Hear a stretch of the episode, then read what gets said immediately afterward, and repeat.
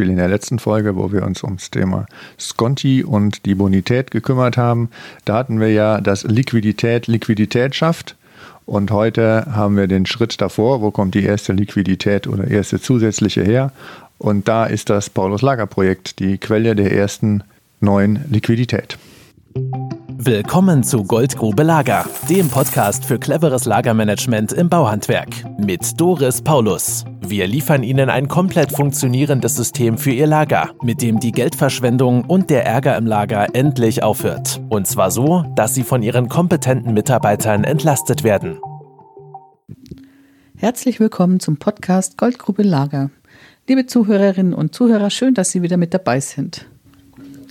Heute gibt es einen Podcast mit Matthias Doffing. Und Doris Paulus, Geschäftsführerin von Paulus Lager. Und zwar zum heutigen Thema die unmittelbare Liquiditätswirkung eines Paulus Lager Projekts. Hier geht es darum, welchen Liquidität ein Paulus Lager Projekt unmittelbar schafft. Wenn du sagst unmittelbar, lieber Matthias, also ihr wisst ja schon, Matthias ist mein Lebensgefährte, er ist Diplom-Mathematiker und Kaufmann. Also wenn du unmittelbar sagst, gibt es wahrscheinlich auch ja, mittelbare Effekte. Sind die hier jetzt mit dabei?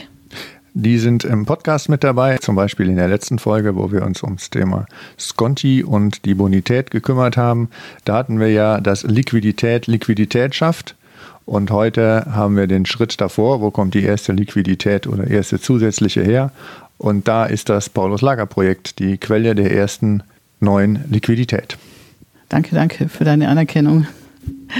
Aber du würdest das nicht machen, wenn du es nicht wirklich so denken würdest. Ja, genau. Du hast drei verschiedene Themen aufgerufen zum Thema Liquidität schaffen durch ein Paulus-Lager-Projekt. Erklär doch mal, welche das sind. Das erste Thema, was ein Paulus-Lager-Projekt meistens leistet, nicht unbedingt, aber meistens ist, dass der Lagerbestand abgebaut wird. Und äh, weniger Lagerbestand bedeutet äh, weniger Kapitalbindung, also im Lager ist weniger Geld gebunden. Und das bedeutet eben das Geld, was dadurch frei wird. Das ist zusätzliche Liquidität, die ich auf dem Konto habe, um damit andere Dinge zu tun, zum Beispiel meine Rechnung pünktlich zu zahlen oder die Skonti wahrzunehmen. Ich gebe mal ein Beispiel. Ein Unternehmen hat vor dem Paulus-Lager-Projekt einen Lagerbestand von 100.000 Euro. Also da ist Ware, für die ich mal 100.000 Euro bezahlt habe, am Lager.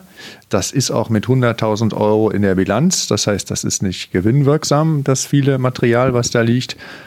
Und wenn es mir jetzt gelingt, nach dem, durch das Paulus-Lager-Projekt nachher nur noch für 70.000 Euro permanent Ware Material an Lager zu haben, habe ich 30.000 Euro freigesetzt an zusätzlicher Liquidität. Also Speck auf dem Konto. Und wie war das jetzt mit der Bilanz? Du hast gesagt, das ist zwar, dass es nicht bilanzwirksam ist, ne? Also nicht gewinnwirksam, weil ich habe ja Geld gegen Ware getauscht und die Ware ist ähm, erstmal mit dem Anschaffungspreis weiterhin bewertet. Das heißt, ich würde es nicht im Gewinn spüren, wenn ich weniger ähm, einen geringeren Lagerbestand habe. Also erstmal würde ich es nicht spüren. Aber ich merke es halt in der Liquidität. Das Material geht buchstäblich aufs Konto. Naja, bei uns ist es so, wir schaffen es nicht immer, dass wir die Kapitalbindung im Lager reduzieren. Manchmal ist es tatsächlich so, dass der Betrieb also das Material, das er hat, tauscht gegen Material, das er wirklich braucht, weil in dem vorhandenen Lagerbestand einfach Lücken waren, mit dem er oft ja nicht fertigen konnte oder nicht lieferfähig war, dann sind wir dann nicht so wirksam. Und manchmal ist es tatsächlich so, dass unglaublich viel Material aufs Konto wandert, weil die Liquidität steigt und das Material, das gefunden wird im Projekt, endlich verarbeitet werden kann. Also bei dem einen Referenzbeispiel bei uns, bei den Tischlern, die Firma Klassen, da hat ja auch die Frau Klaassen ausgesagt, dass sie 80.000 Euro Liquidität gewonnen hat mit dem Paulus-Lager-Projekt. Und das war für die Tischlerei enorm viel an Liquidität zu gewinnen. Du hast dann auch gesagt, das Zweite ist, wenn Material wiedergefunden wird. Was meinst du damit? Ja, also wenn vor dem Paulus-Lager-Projekt Material im Lager irgendwo verschwindet, weil es keiner findet, dann ist das ja, habe ich das bezahlt ich finde es nicht wieder und wenn ich es irgendwann wiederfinde nach Jahren, Wenn ich Glück habe, ich, kann ich es verschrotten. Wenn ich Pech habe, muss ich noch Entsorgungskosten zahlen. Aber das ist dann nichts mehr wert. Also da habe ich Geld ausgegeben und am Schluss nichts von gehabt. Das habe ich ja auch keinem Kunden verkauft oder ein Projekt damit gemacht. Und das wird ja auch mit dem Paulus Lager verhindert.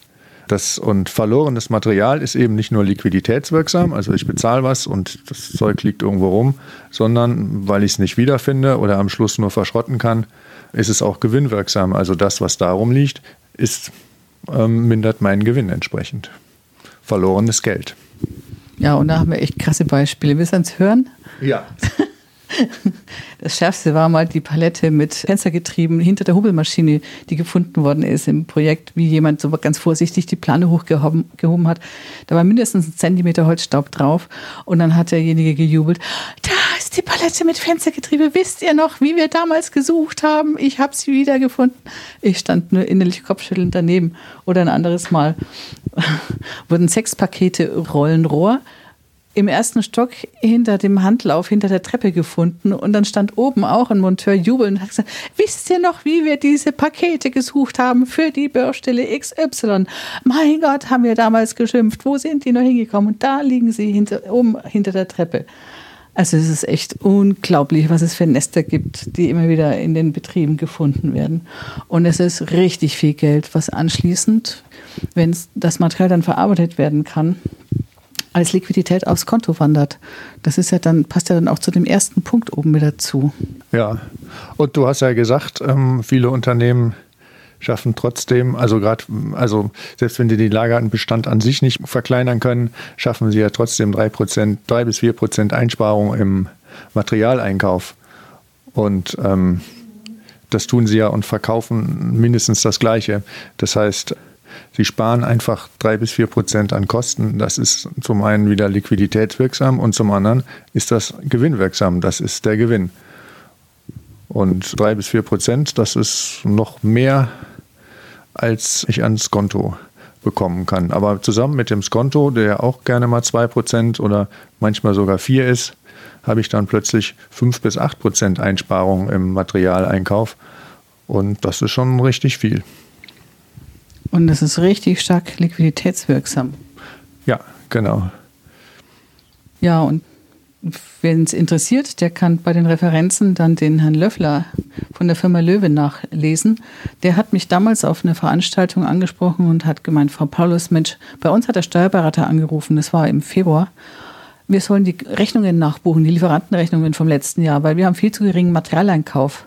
Dann hat er mich angeschaut und hat gelacht ich habe drei Prozent weniger Materialeinkauf und zwölf Prozent mehr Umsatz gemacht. Und dann hat er erst richtig gelacht bei seinem 60-Mann-Betrieb. das war richtig toll. Ja, und dann hast du noch gesagt, als dritter Punkt, dazu gehören noch die Retourenverwaltung. Genau, Retourenverwaltung. Das ist ja das Umgedrehte wie Kaufen. Also beim Kaufen gebe ich Geld und bekomme Ware. In der Retourenverwaltung gebe ich Ware und bekomme mein Geld wieder zurück.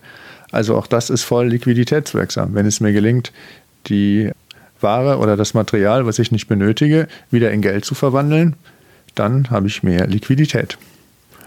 Und das ist ja auch sinnvoll und dann für einen guten Prozess zu haben.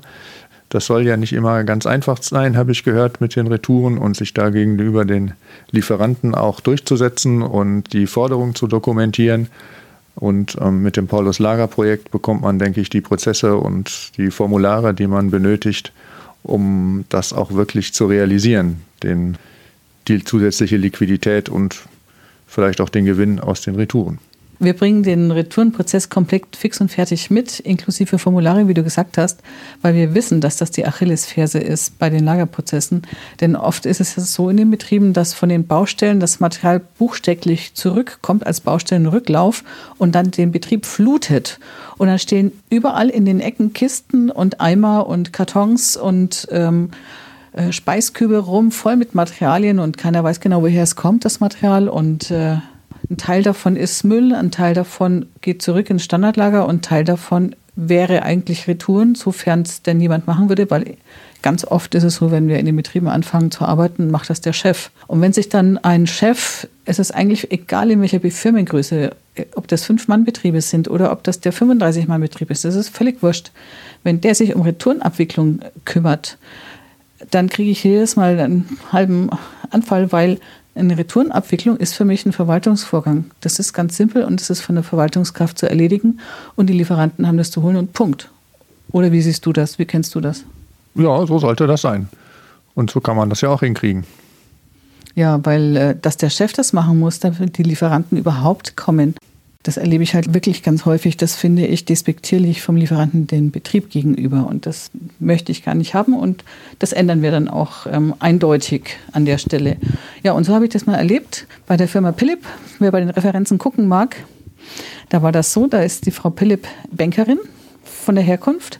Und die habe ich dann so geschult, dass sie im Projekt die Retourenabwicklung übernommen hat. Und ab, der, ab dem Zeitpunkt hat dieser Betrieb 50.000 Euro bei der Retourenabwicklung eingespart. Und das fand ich dann auch wieder klasse, weil vorher lief das überhaupt nicht. Und die haben überhaupt keine Rückgaben gehabt. Ich weiß nicht, 1.000 Euro oder sowas. Und dann habe ich mich richtig gefreut für den Betrieb, weil das an der Stelle jetzt, also es war ein Beispiel, wie toll die Prozesse in diesem Betrieb jetzt geflutscht haben. Ja, das finde ich schön. Ja, was gibt es denn noch zu diesen drei Punkten zu sagen? Also ähm, Lagerbestand abbauen, Material wiederfinden und Retourenverwaltung. Fällt dir noch irgendwas ein? Ja. Ja, wenn man die, diese drei, drei Punkte zusammennimmt, dann, dann, dann sieht man, dass so ein Paulus-Lager-Projekt schon mal unmittelbar sehr viel Liquidität schaffen kann. Und wir hatten ja letztes Mal noch, dass Liquidität Liquidität schafft, also sie schafft weitere Liquidität. Und dadurch wird klar, finde ich, dass äh, sich ein, ein Paulus-Lager-Projekt auch ökonomisch unbedingt rechnet. Das heißt, zusätzlich zu der Entlastung, die viele Inhaber gerne haben möchten, und ein bisschen mehr Ruhe und ähm, im Unternehmen und ähm, klarere Prozesse und äh, ähnliches und mehr Urlaub, Zeit für die Familie, kann man auch sagen, ja, das Projekt rechnet sich auch ökonomisch auf jeden Fall. Es ist also auch ökonomisch nützlich. Oh, danke für die Anerkennung. Ja, wir tun auch unser Bestes, weil es uns wirklich am Herzen liegt, da wirksam zu sein für die Betriebe und eine gute Veränderung für die Betriebe hinzubekommen, sodass die Inhaber ihren Betrieb anschließend leichter ähm, führen können und auch wieder Spaß bei der Arbeit haben und Spaß in ihrem Betrieb. Und ich finde, das ist total okay, fetten Spaß mit Mitarbeitern zu haben und ja, sich zu freuen, wenn man in die, morgens in die Firma fährt. Ja. Sonst gibt es noch was zu sagen? Fällt dir noch was ein? Nein, das war's für diese Folge. Und ich freue mich schon auf die nächste Folge. Ja, das war es dann zum Thema unmittelbare Liquiditätswirkung eines Paulus-Lager-Projektes mit Matthias Doffing und Doris Paulus. Ja, ich wünsche Ihnen noch eine wunderschöne Woche freue mich schon auf das nächste Mal, wenn Sie zuhören, zum nächsten Podcast zum Thema Liquidität.